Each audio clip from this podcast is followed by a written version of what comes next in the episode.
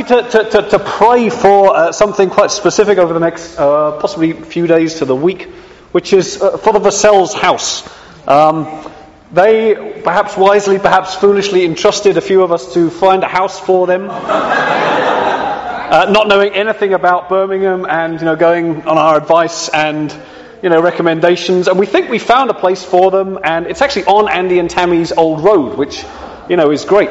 Um, they have you know four girls obviously, and a lot of those girls are going to be homeschooled as well, so they need a, a reasonable size house and things to be able to do the ministry and all those things as well. So we we think we found a place for them, and they've seen the photos, but you know, God willing, they're going to arrive, and we're hoping a that they like the house, and you know that that'd be one thing.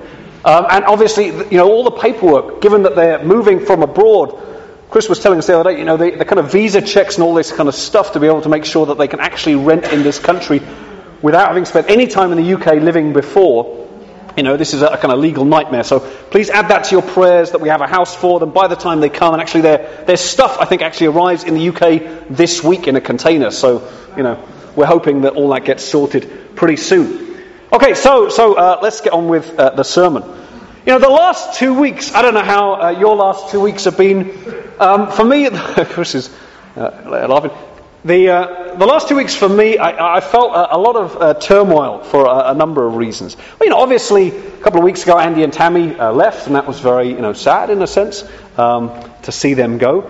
Then we had the UK referendum, and you know, anyone who knows me, I work at the university. I did a lot of work on the referendum, and let's not get into politics uh, today.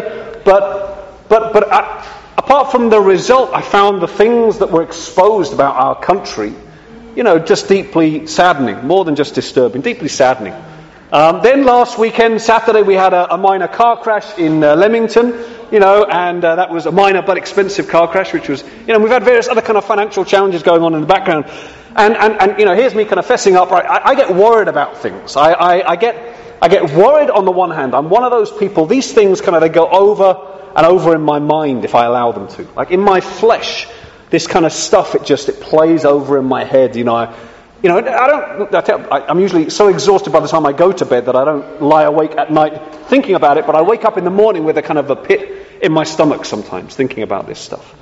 Um, and, and, if I'm being completely honest, you know, I think probably every day over the last 14 days, I probably had that kind of pit in my stomach as I've woken up uh, in the morning. And I also, alongside that, so I get worried about stuff and I also get distracted. And so the sermon is kind of actually, it's a sermon just uh, for me today. Uh, it's all about worry and distraction. You can stay if you want to, or you're welcome to leave. No, I'm just, I'm just kidding. But, but it's funny how God, I think, was preparing me for a whole set of things that have been going on over the last few weeks, because I'd started reading some books a little while ago about Jesus and the kingdom. You know, and, and I have one of these, move forward. I have one of these computers, right, for work. It's a, an Apple, uh, what's this called, a MacBook Air that I use for work. And it has, if you go on the kind of the apps page, it has, you know, loaded onto the computer, it has a set of things. If you looked at Rory's, it would have 500 of them. Mine's, I've got two pages of these things, right? And, you know, they're fantastic. They're, they're, um, you know, I haven't got a clue what 90% of them do. But I use my computer for, you know, I, I work at the university, I use it for writing stuff, I write research, I write lecture slides, that kind of thing, and I use the internet. For me, it's a glorified word processor. I have no idea what those things, most of them do. Some of them, some, some people said to me, "Oh, you need to get hold of this thing to, you know."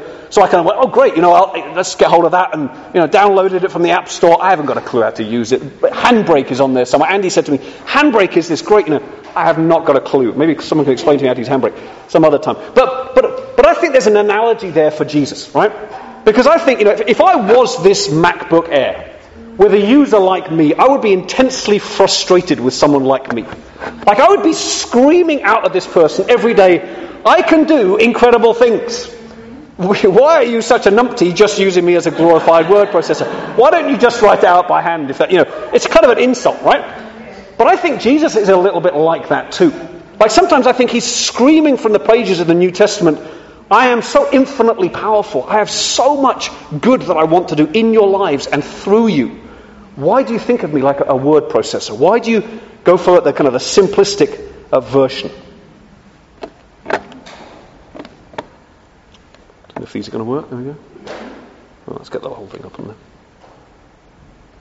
there. Jesus, when he's talking in Luke 10, he says the following. He says, How privileged you are to see what you have seen. Many a prophet and king of old has longed for these days to see and hear what you have seen and heard. Many famous people, thinkers and rulers, would have given anything to have your insights, but they never got the chance. You know, Jesus is talking to his disciples, his apostles, his closest group of friends, and he's trying to get across to them don't miss it. Don't miss what you're a part of. Many prophets and kings of old, and, and in Jesus' context, he's talking about you know, Old Testament prophets and kings, people who are you know, from the Jewish faith and religion. But I think the parallel is for us. There are a lot of people throughout history who would have longed to see and to be part of what we are a part of. And sometimes I think we get so kind of used to it that we can forget it. So what I want to do, and, and, and uh, you know, I don't want to make this a history or a philosophy lesson. Um, I have a degree in history and I lecture in kind of politics, business, and philosophy. Um, but this is not meant to be either of those two things. But what I want to do very quickly is go through some of, and I'll try and keep track of time so we don't spend ages on this because I want to get to Jesus. That's the most important part, right? But some of the most influential people in history, we'll do five if we can do them very quickly. Okay? So, one of the most influential philosophers in history, most people would say, was this guy, Confucius, a Chinese philosopher. He was born in about 551 BC, most people would say. And it was a time of great, if you like, moral decline in China. They were really searching for a way to kind of, you know, uh, an ideology or a kind of a way to organize society. And, and this guy really fitted with the particular mood of the time. Basically, you know, his philosophy went on to become the kind of the imperial philosophy of China. I mean, actually, it's still, anyone from China now will say, it still shapes a lot of Chinese culture to this day. But really, what it was about was a kind of an ideal society on earth built around principles of, of empathy and kindness. Like for Confucius, there was no real thought of an afterlife, of a heaven or a hell or any kind of judgment or anything like that. It was, it was about how do we live an organized society now. He was a great believer in educating the you know, lower classes of people, all these kind of things. Like, did a lot of good for China, based basically on this kind of ideal society on earth. Second guy, we're going through high speed because, you know, like I said, this is not meant to be a history or philosophy lesson. Plato. Plato probably actually, I mean, actually, if, if you, some of this stuff will make sense for, you know, the, the kind of turns that we've taken in Christianity over time. Because Christianity from about the second and third century onward became quite influenced by Plato's thinking. And I'll show you why in a second or two. But a Greek philosopher born in about 427 BC one of his big ideas was that the body, this kind of physical body, was a prison for the soul. Like he really believed in the kind of separate or separation of body and spirit or body and soul. And he really believed that when we die, our soul is the thing that our body, our physical body dies and decays in the ground, but our soul is the thing that separates. Now, you might, if you're familiar with the New Testament, be thinking, oh, yeah, that sounds familiar. That's kind of what, you know, maybe like Paul says in 1 Thessalonians 4.17, for example. You know, is that the, actually, the New Testament teaches something quite different about a resurrection body that we have. You know, we should think about that maybe another time. But, but for Plato, his was all about the immortality of the soul. He believed that we had actually existed in heaven, if you like, somehow, or some kind of heavenly place, before we were born on earth. It's a little bit like, I suppose, like reincarnation or something like that. That we had existed in eternity somehow. Because his, his kind of analogy was well, we, we look at things on earth and we, we know that there's imperfection. We see imperfection all around us. How, how could we know what imperfection looks like unless we had seen perfection somehow? So his idea was well, for that to be true, we must have existed before we, we lived in these bodies. So we existed in some kind of eternity, we die, we live and die, and then our soul goes back or on to that kind of eternal place again. But the funny thing is that, you know, given these kind of great musings and some very interesting kind of thoughts, he had very little to say about how we actually live on earth. He emphasized, you know, gaining understanding and wisdom. It was all about, you know, learning and contemplating and thinking about life and, and our purpose and meaning for being here, but very little of practical teaching. In fact, in most of his writings, he, he actually refuses to put his own kind of character's voice in there. It's, it's very much a kind of a, don't look at me, don't, don't think about my kind of role in this, just, just let's contemplate our meaning and existence and all these kind of things. You know, what I would say from looking at quickly at two philosophers. Can I move forward? Mamba, can you move forward on slide?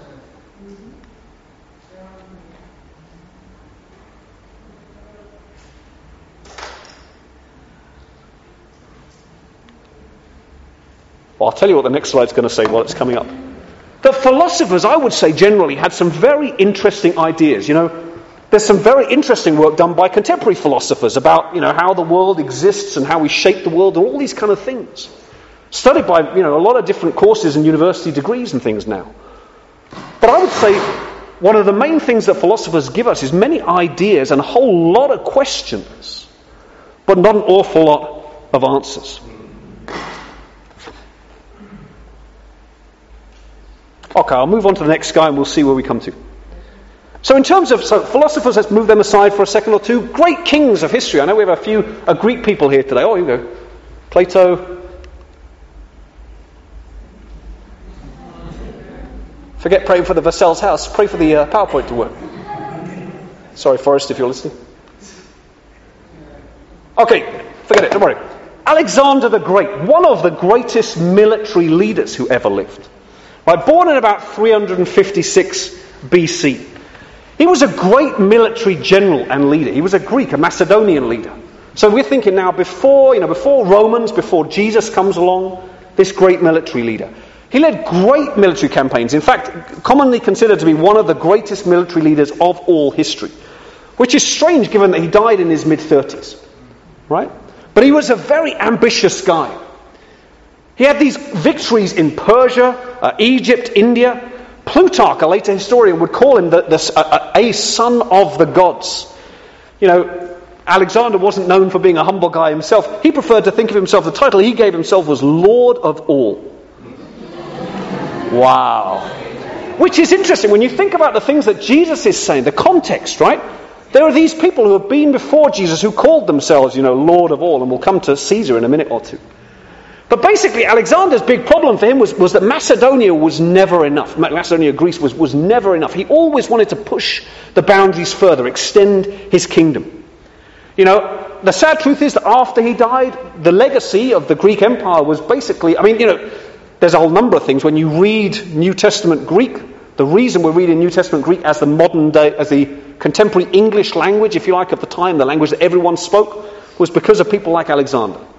Right? But basically, within 300 years, his entire kind of territory and kingdom had been taken over by the Romans. He'd lost the whole thing.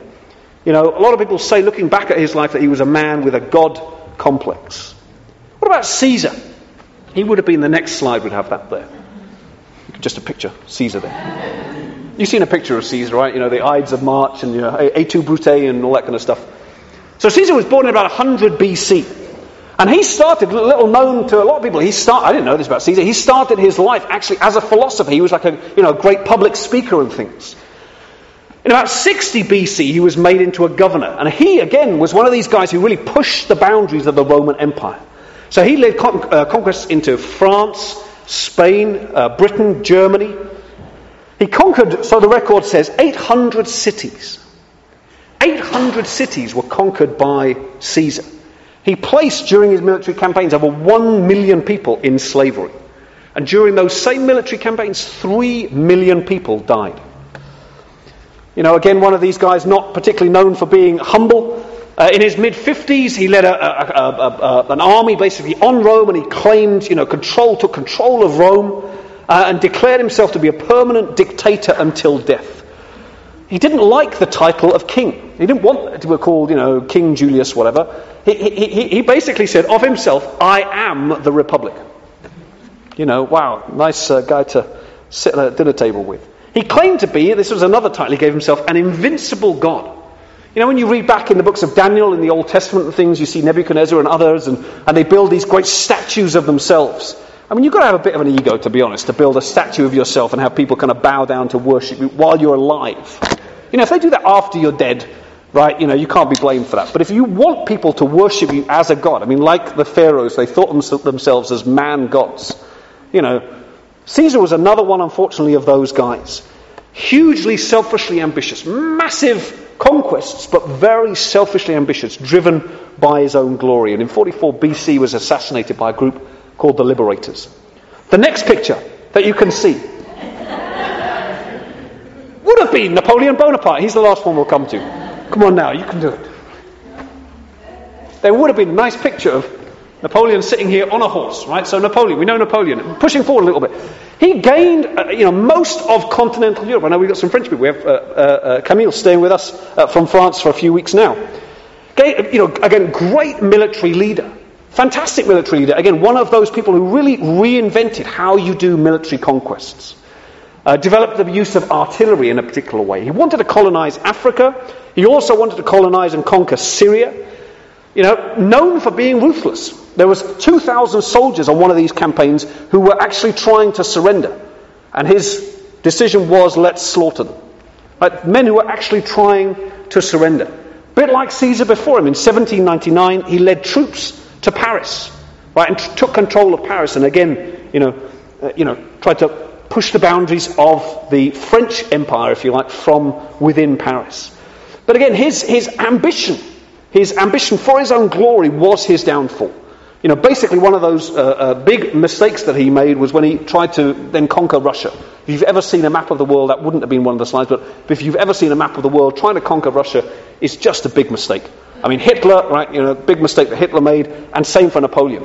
He tried to conquer Russia. 600,000 of his men died on this attempt to conquer Russia. Six, you've got to be pretty, again, full of yourself to be willing to sacrifice 600,000 of your own men. They died of starvation, they died in the long winter. You know, some of them deserted, probably, you know, best decision. But, but, but here's a guy who, you know, a greedy ruler, if you like, who lost in the end because he just couldn't stop, kept wanting to take more and more. So, if we were thinking about those guys, I think that the, lesson from the philosophers is they were wise men who had some very interesting questions, but not an awful lot of answers about how to live in this life. And kings, you may well have followed one of these kings if you were there at the time, but, but these were greedy men. They were bent on their own glory and their own ambition. So let's go to Jesus, and we have nothing. I have it on my thing. Do you want to? But then have you got a cord that will come across here? Is it long enough? No, you don't have the extension. Oh, is it? Lo- you are loading it back up again. Okay, as long as we get there for the video later. There we go. Let me ask you a question. What gospel? Right, here's where we get to the, the important part, right? Forget everything that's gone before for the moment. This is a deep question, right? Think about this one for a second. What gospel did Jesus preach?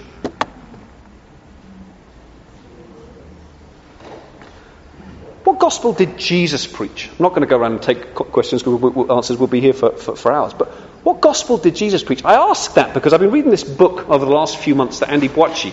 If you ever want to know good books to read, Andy Boakye has a library the size of this, you know, this room. Uh, if you don't know Andy Boakye, he was minister in Manchester for a while, did his PhD in theology, and you know, great, great to ping him an email and ask him for recommendations. He recommended this book a while ago, and it really it answered a question that I've been thinking about for, for a number of years. Because there was a famous um, uh, American preacher, well known American evangelist, not in our church, but, but you know, kind of world, you know, known worldwide, who was asked that question. You know, what gospel did Jesus preach? And he said, Jesus didn't preach, like, straight up, he said, Jesus didn't preach the gospel. He couldn't, because the gospel only comes really after Jesus died and is resurrected. The gospel is all about repentance, baptism for the forgiveness of sins. Paul preached the gospel. The New Testament church preached the gospel, but Jesus couldn't because he hadn't died and been resurrected yet. Here's a great Bible study to do. We won't spend the whole time doing this today, but, but go through and look at what Jesus' gospel was. Mark 1 starts off by saying Jesus went out and he preached the gospel, right? So, so, so have a look through the gospels, the four gospels, and see what message Jesus preached. If he didn't go around teaching people you know, like repentance and baptism for the forgiveness of sins, which we do believe. Right? Don't get me wrong, we do believe that. That is right. But what gospel did Jesus preach? Jesus actually preached the King Jesus gospel, like if you want to put it no other way. That he was the fulfillment of everything that had been written about him throughout the Old Testament, all the prophecies, and, and he claimed the authority that these other guys wished they could have claimed. He claimed that for himself. He claimed it in a way that people like Moses and Elijah never would have dreamed or dared doing. You could call it the King Jesus Gospel. That's the book that uh, Andy recommended that I read.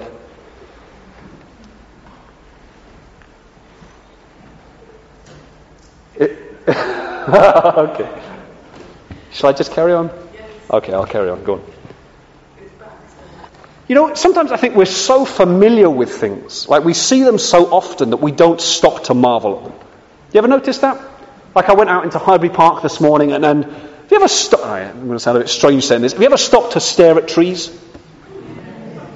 Have you ever stopped to stare at trees?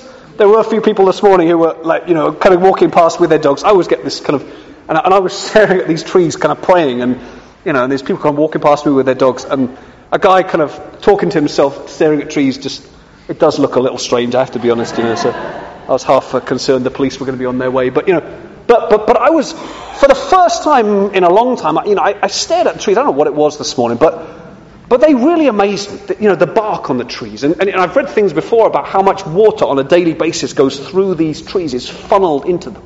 How many leaves each year is on the largest trees? Up to several million leaves. How many birds in the lifetime of these trees will, will form their nests in these trees? Trees are amazing. But the point isn't really about trees, it's that we walk past things sometimes that God has created all around us. And we get so used to them. Sometimes we, we forget to kind of stop and go, let me, let me just take a minute. You know, if I was David Bruce right now, that's probably, you know, like, that, I can hear him saying something like that. You, you, we have to sometimes, I think, slow down and stop and think. Let me ask you another question that maybe you've never thought of. Maybe you have. Maybe you, you know, maybe you're way up on. Eh, what was the transfiguration in the Bible about? If you're familiar, familiar with the New Testament, what was the transfiguration actually about? Do you realize, for example, that the transfiguration, a lot of scholars say it was actually as important as the resurrection, as important as Jesus' baptism? I have read through the transfiguration many times and kind of gone, Great, okay, let's move on. You know, Luke 10, here we go.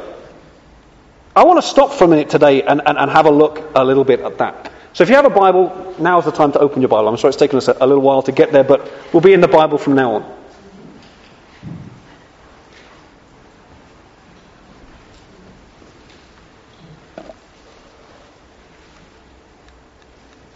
Hey, but you. Oh, uh, let's go there for a second.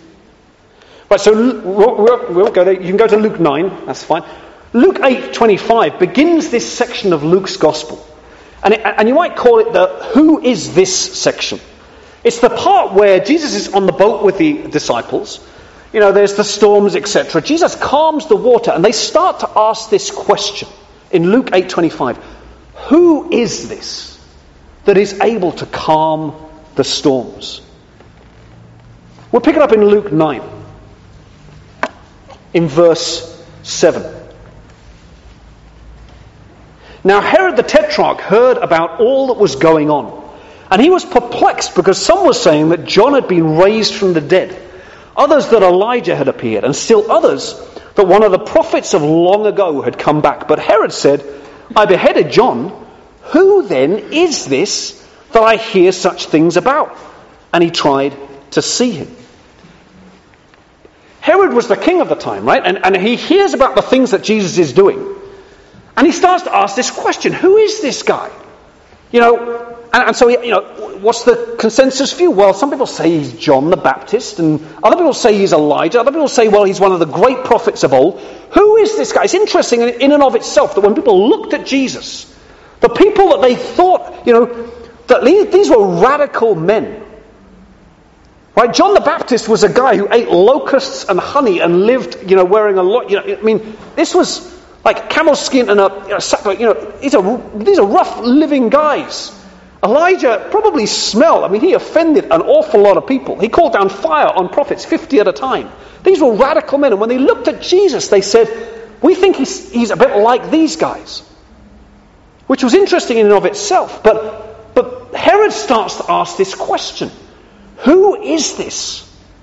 And I think it's a question that we really need to regularly ask ourselves and deepen our understanding of. I remember studying the Bible when, when Kevin Mott studied the Bible with me back in 1998 to become a Christian, and, and he asked me this question, and he said, You know, what is the Bible? What do you think the Bible is? And without, without skipping a beat, I gave this kind of like off the top of my tongue. You know, I'd been raised in a church, and I said, Oh, the Bible is the Word of God. Where did that come from? I had no idea what that meant. I had been taught that growing up. Oh, yeah, the Bible's the Word of God. Like, actually, I don't think I really started to understand, started to understand that until a couple of years ago. What do we mean that the Bible is the Word of God? If I asked you, who is Jesus? I'm sure you have the kind of textbook answers. Jesus is the Son of God, and he, you know, but, but who is this? Are we on a you know, regular basis deepening our understanding of Jesus? Luke 9, 10 to 17, we'll paraphrase, is when Jesus then goes out, Luke says he goes out to a deserted place. And these crowds come, and Luke says that there were 5,000 men who came to hear Jesus speak. How many people in total? 8,000, 9,000, 10,000 people came to sit on this plain and listen to Jesus speak. They came hungry, right? And Jesus, at the end, he gathers from the crowd five loaves and two fish, and he prays for them, and then he distributes them, and everyone is fed, at, you know, filled. Let me ask you another question. Which Old Testament leaders were known for you know, miraculous or feeding miracles? Moses? Elijah? Anyone else? So Moses, Moses absolutely led the people out of the Exodus, right? Led people out of Egypt, and, and, and God delivered manna and quail from heaven for them on a daily basis.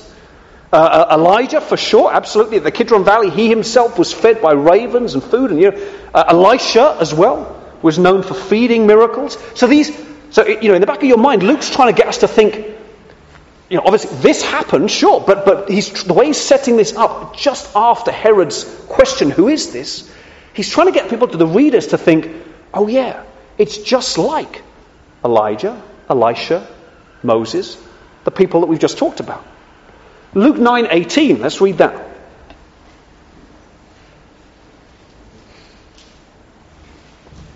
Once, when Jesus was praying in private and his disciples were with him, he asked them, Who do the crowds say I am? There's the question again.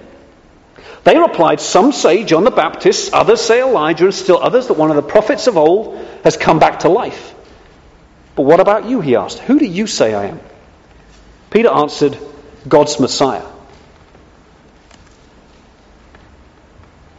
Now, there's the question again, and if you know what comes next, we won't focus on that bit for now, but, but if you know what comes next, you know that Peter was one of those guys. He had the textbook answer Yeah, you're the Messiah, the Son of God.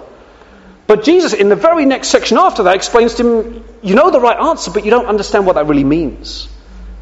You know, I think I'm guilty of that so often. You know, reading through these books over the last few months is just reminding me again man, I go for the, the, the word processor version of Jesus so easily. Yeah, Jesus, you know, thanks for forgiving my sins, and I take the bread and wine, and those things are important, don't get me wrong. But is that it? You know, I read a book a while ago, and it said that it's like that Jesus becomes the, the, you know, the head of the sin management gospel. Like we sin, and then we take the bread and the wine, or we pray for forgiveness, or something like that, and then Jesus forgives us miraculously, and then we kind of carry on with our lives, you know. But Jesus wants to be so much more. So what I want us to focus on briefly now is Luke 9:28 to 36. About eight days after Jesus said this, he took Peter, John, and James with him and went up onto a mountain to pray. As he was praying, the appearance of his face changed, and his clothes became as bright as a flash of lightning. Two men, Moses and Elijah, there they are again, appeared in glorious splendor talking with Jesus. They spoke about his departure, which he was about to bring to fulfillment at Jerusalem. Peter and his companions were very sleepy, but when they became fully awake, they saw his glory and the two men standing with him. As the men were leaving Jesus, Peter said to them, Master, it is good for us to be here. Let us put up three shelters one for you, one for Moses, and one for Elijah. He did not know what he was saying. While he was speaking, a, crowd, a cloud appeared and covered them, and they were afraid as they entered the cloud. A voice came from the cloud saying, This is my son, whom I've chosen. Listen to him. When the voice had spoken, they found that Jesus was alone. The disciples kept this to themselves and did not tell anyone at that time what they had seen. So Jesus is with his three closest friends here, and he takes them up onto a mountain. And it says that there's, you know, on this mountain, there's dazzling light and there's a cloud that descends on the mountain. The word there in Greek, and I'm not a Greek scholar, so please forgive me if I get this wrong, is something like exastrapon. Right, which, depending on which version of the, the NIV you have, if you've got the NIV, the NIV is the only translation that translates that as, as lightning. And the, the, you know, so I checked this to make sure, because some of the other versions don't have that. Most versions will say something like, he gleamed or dazzled or something like that. But the most recent NIV version has that word as, as light, like a flash of lightning. So I was like, well, is that the NIV playing a game with us or not? And so I checked, and that's the only time in the New Testament that word exastrapton is used. And it is actually like a flash of lightning. That's what that word actually means. It's the only, Luke is the only person in the New Testament who uses, and, and so he's right in saying Jesus flashed like lightning. Let me ask you another question again, and you'll see, you know, the pattern here. Which Old Testament figures went up onto a mountain, and there was lightning, and there was a cloud that descended upon that mountain? It's Moses, and it's Elijah again. There's three things I think Luke's trying to tell us right here. Number one, Moses and Elijah went up onto mountains. Who did they go up on the mountains to meet? They went to meet God. Right, in Exodus 19, Exodus 24 through to 31, and in Exodus 33, and then in, that's for Moses, and then in 1 Kings 19 with Elijah, both of those characters go up onto a mountain to meet God. The cloud descends, the mountain shakes, there's fire, there's lightning. They go up on the mountain to meet God. And this time, Moses and Elijah go up onto the mountain, and who do they meet? Jesus. Luke's trying to tell us something. He's trying to say, Jesus is God. People are asking these questions about Jesus. You know, are you like Moses? Are you like Elijah? Are you John the Baptist re- resurrected? And Luke is trying to say, no. He is far, far, far greater than any of them. Number two, in the middle of this, they have this, what are they talking about? Chit chatting about the tennis, whether Andy Murray won. No, it says they're talking about his departure. The word there actually in Greek is exodus. They're talking about his exodus. They're talking about Jesus' exodus. At the time, for the Jewish people, there was this deep longing and, and, and you know, we could spend hours, we could have an entire sermon series about what that was about. But, but there was this expectation and longing. A little bit like, you know, you remember if you remember back, if you've read the Old Testament in Egypt, when the people, it says that they groaned, they felt the shackles and the burdens of, you know, 1500 years before of being enslaved in Egypt. And they wanted their freedom. And most writers say that's a little bit like what the people were feeling there in, in, in Israel now.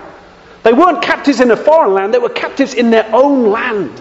There was this deep longing for, for, for freedom, for liberation. Luke is trying to say, secondly, when Jesus is talking with Moses and Elijah about his exodus, this deep longing for freedom that the people have, that we all have. Like John 8, we are all, if we sin, we are captives to sin. We all have that longing for liberation and freedom. Jesus is the answer. He is the freedom that we're looking for. And the third thing is really, it's so obvious in the sense, we, uh, you know, we miss it. Someone pointed this out to me years ago and I'd never noticed it before. But it says right at the end, so the cloud descends on them. And at the end, they look up and the cloud has gone. And who is the only one left standing? Jesus. Jesus. See, because Moses and Elijah, they represented the law and the prophets.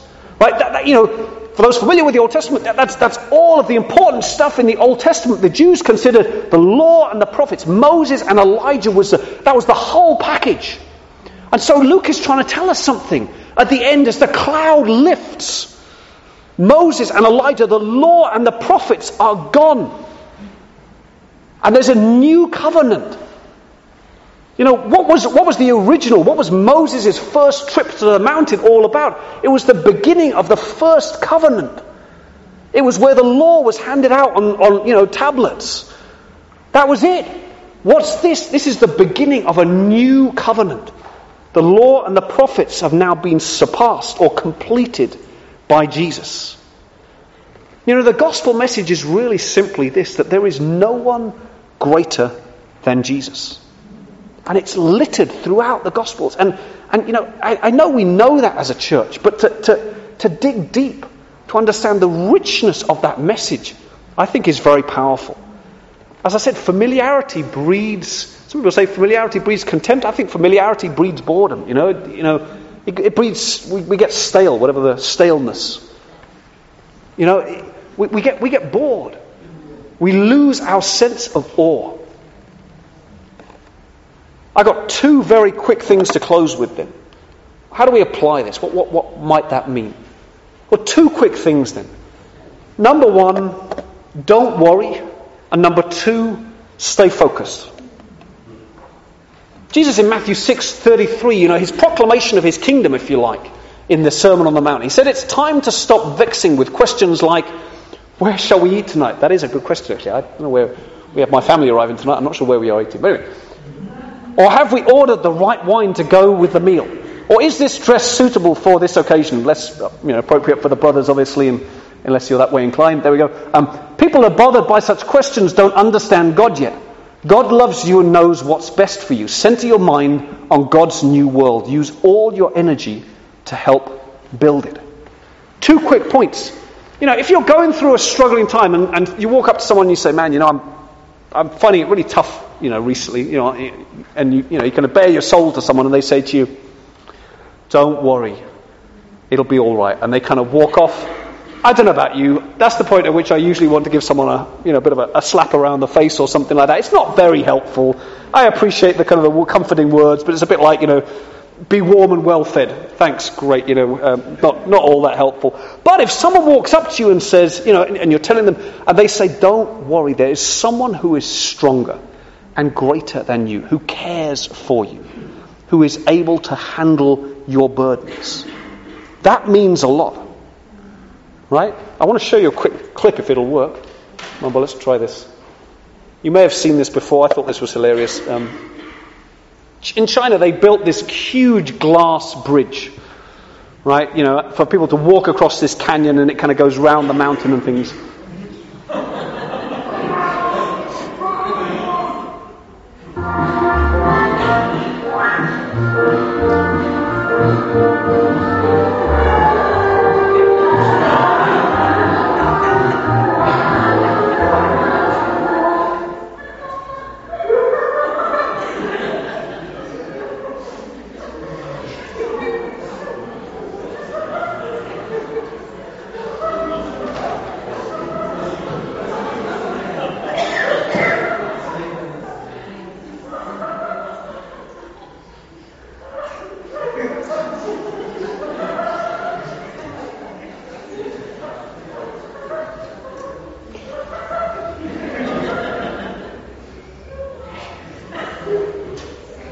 Have to be honest, that would probably be me, to be honest.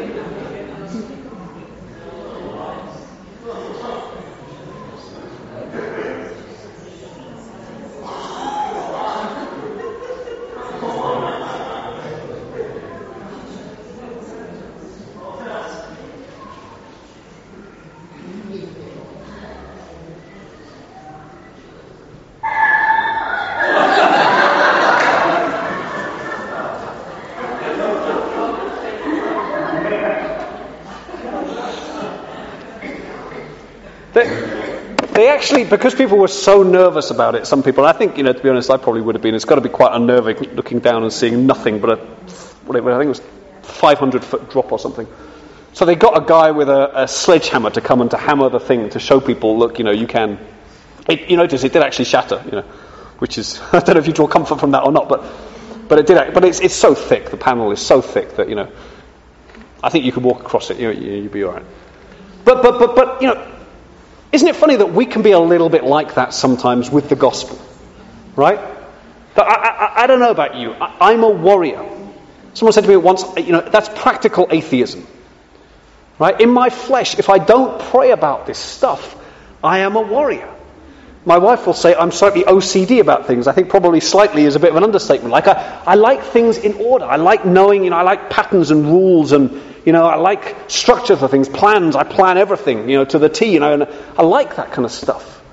You know, things change and the bridge starts to, you know, I, I, my tendency is to worry about these kind of things. Uh, I'll give you a funny example. So, so, so, so last, last week we had this minor car crash in a car park in uh, Leamington, and then Friday, uh, Friday morning? Yeah, Friday morning. Uh, Thursday night, right, the uh, uh, water in our area, in the Selly Oak area, they had a burst water main. And, you know, the water, I didn't know that at the time, the water from our tap starts coming out green, and then the pressure just drops dramatically, right? I used to work doing building work for a number of years and things, and, and leaking pipes and all that kind of stuff is just one of the things that I've had experience of and I hate, right? So my mind starts going off thinking, okay, so I check around the house to make sure there's no leaking pipes there, and you know, okay, right, no, it's definitely not inside, so you know, that's, that's good. You know, I don't like ceilings coming down. I've had that before, right? Okay. So where is it? And I'm thinking, okay, it's- well, you know, oh boy, no. I, and then I, then I start to catastrophize. Right? I'm thinking, I know what it is because I got one of those wretched um, uh, Severn Trent, you know, insurance policy things for your water. Oh, if it goes on your if it goes on your property, if the water mains pipe goes, we'll charge you 400 pounds to dig up your drive and replace this. And so I'm starting to think, right, we just had this car crash and our oven's broken down and da da da da da, and now we're going to have to pay 400 pounds to dig up our drive, and I've just laid the drive, and now I do not need this right now. This is what's going on in my head, right, on Thursday night. And I went to bed, I was kind of like, okay, God, do you know what? This is just, I've got too much other, other stuff to think about. I, you know, just have to leave this with you. Woke up in the morning and, and then Raquel actually got a text from Asia's school saying, oh no, there's been a water mains thing. I actually went to bed at peace. You know, I kind of thought, amen. You know, I didn't wake up. That was one of the mornings I didn't wake up with a, a pit in my stomach. But anyway, I think that's more because I forgot rather than, you know, great faithfulness. But I went to bed and woke up in the morning and Raquel got this text from Asia's school saying, oh yeah, the water main's broken. Everyone in the neighbourhood is affected. And my heart, I just remember this relief like, wow, I'm so glad. You know, it wasn't just our problem and I wasn't going to be footing the cost. But, but, but I really have to, I, I struggle with this stuff, right? I'm a warrior. You know, this is, this is my kind of thing too. My way of dealing with that is, you know, I go to God and I pray and I kind of, I, here's me talking to myself again, but I imagine God's voice. I apply Mark, Matthew 6.33 and that passage, I pray through regularly. And I pray from God's perspective, God saying to me, stop worrying. It's a command. You know, it's a command. I, I, I, I denied that fact for a while. It is a command. Now, God is not saying be negligent with stuff. You know, if you're a student, He's not saying be negligent with your coursework. Don't worry about it. It'll be fine. That's not what He's saying. He's not saying be negligent with your finances either. But He is saying stop worrying about it. But there's a second part to that as well. He says, Seek first my kingdom. So don't worry, but stay focused. And, and I've always held to that promise. There have been a lot of times in our life where we, you know, I've faced choices about things. I trust what God says there. Do, I've turned down jobs. Well, I've offered jobs, you know, we were living in Manchester, offered jobs all over the northwest and had a temporary contract in Manchester and thought, man, you know, this is, we've got two kids and this is hard, you know, what am I going to do? And I, I trust this, that if we seek first the kingdom, God will take care. Right? And I have never, you know, to this day, I have never seen him let me down. All right? That is a promise. But the promise is seek first my kingdom. You know, our challenge, I think, a lot of the time is to, you know, there are two kingdoms in our lives. One is our own. It's Haggai. It's, you know, we want to build our own panelled houses. We, we got all this stuff that we want to. Sorry, this is not meant for Rory and Ruthie rebuilding their house now. This is not, it's not. But, but there's this stuff in our life that is a priority for us that we do need to be diligent with. And then there's our first priority, which is meant to be God's kingdom. You know, the simple analogy really is we, we've got to follow Jesus. And I you know, ask yourself the question as you go into this week. If you want a practical application, ask yourself the question this week: What did Jesus do with his life? When, when John the Baptist came and sent people to him, Jesus said, "Look around you." He said, "The sick are healed, the lame walk, and the good news is preached." Luke 19, uh, Luke 10 verse 19, he says, "For the Son of Man came." 19:10 said, "For the Son of Man came to seek and to save what was lost." That, what did Jesus when he was asked about his mission? The Son of Man came to seek and to save what was lost. In the beginning of Mark's gospel, he says, I must go to other places to preach the gospel, for that is why I came. If you look at Jesus' life, I think there are three simple things that he did.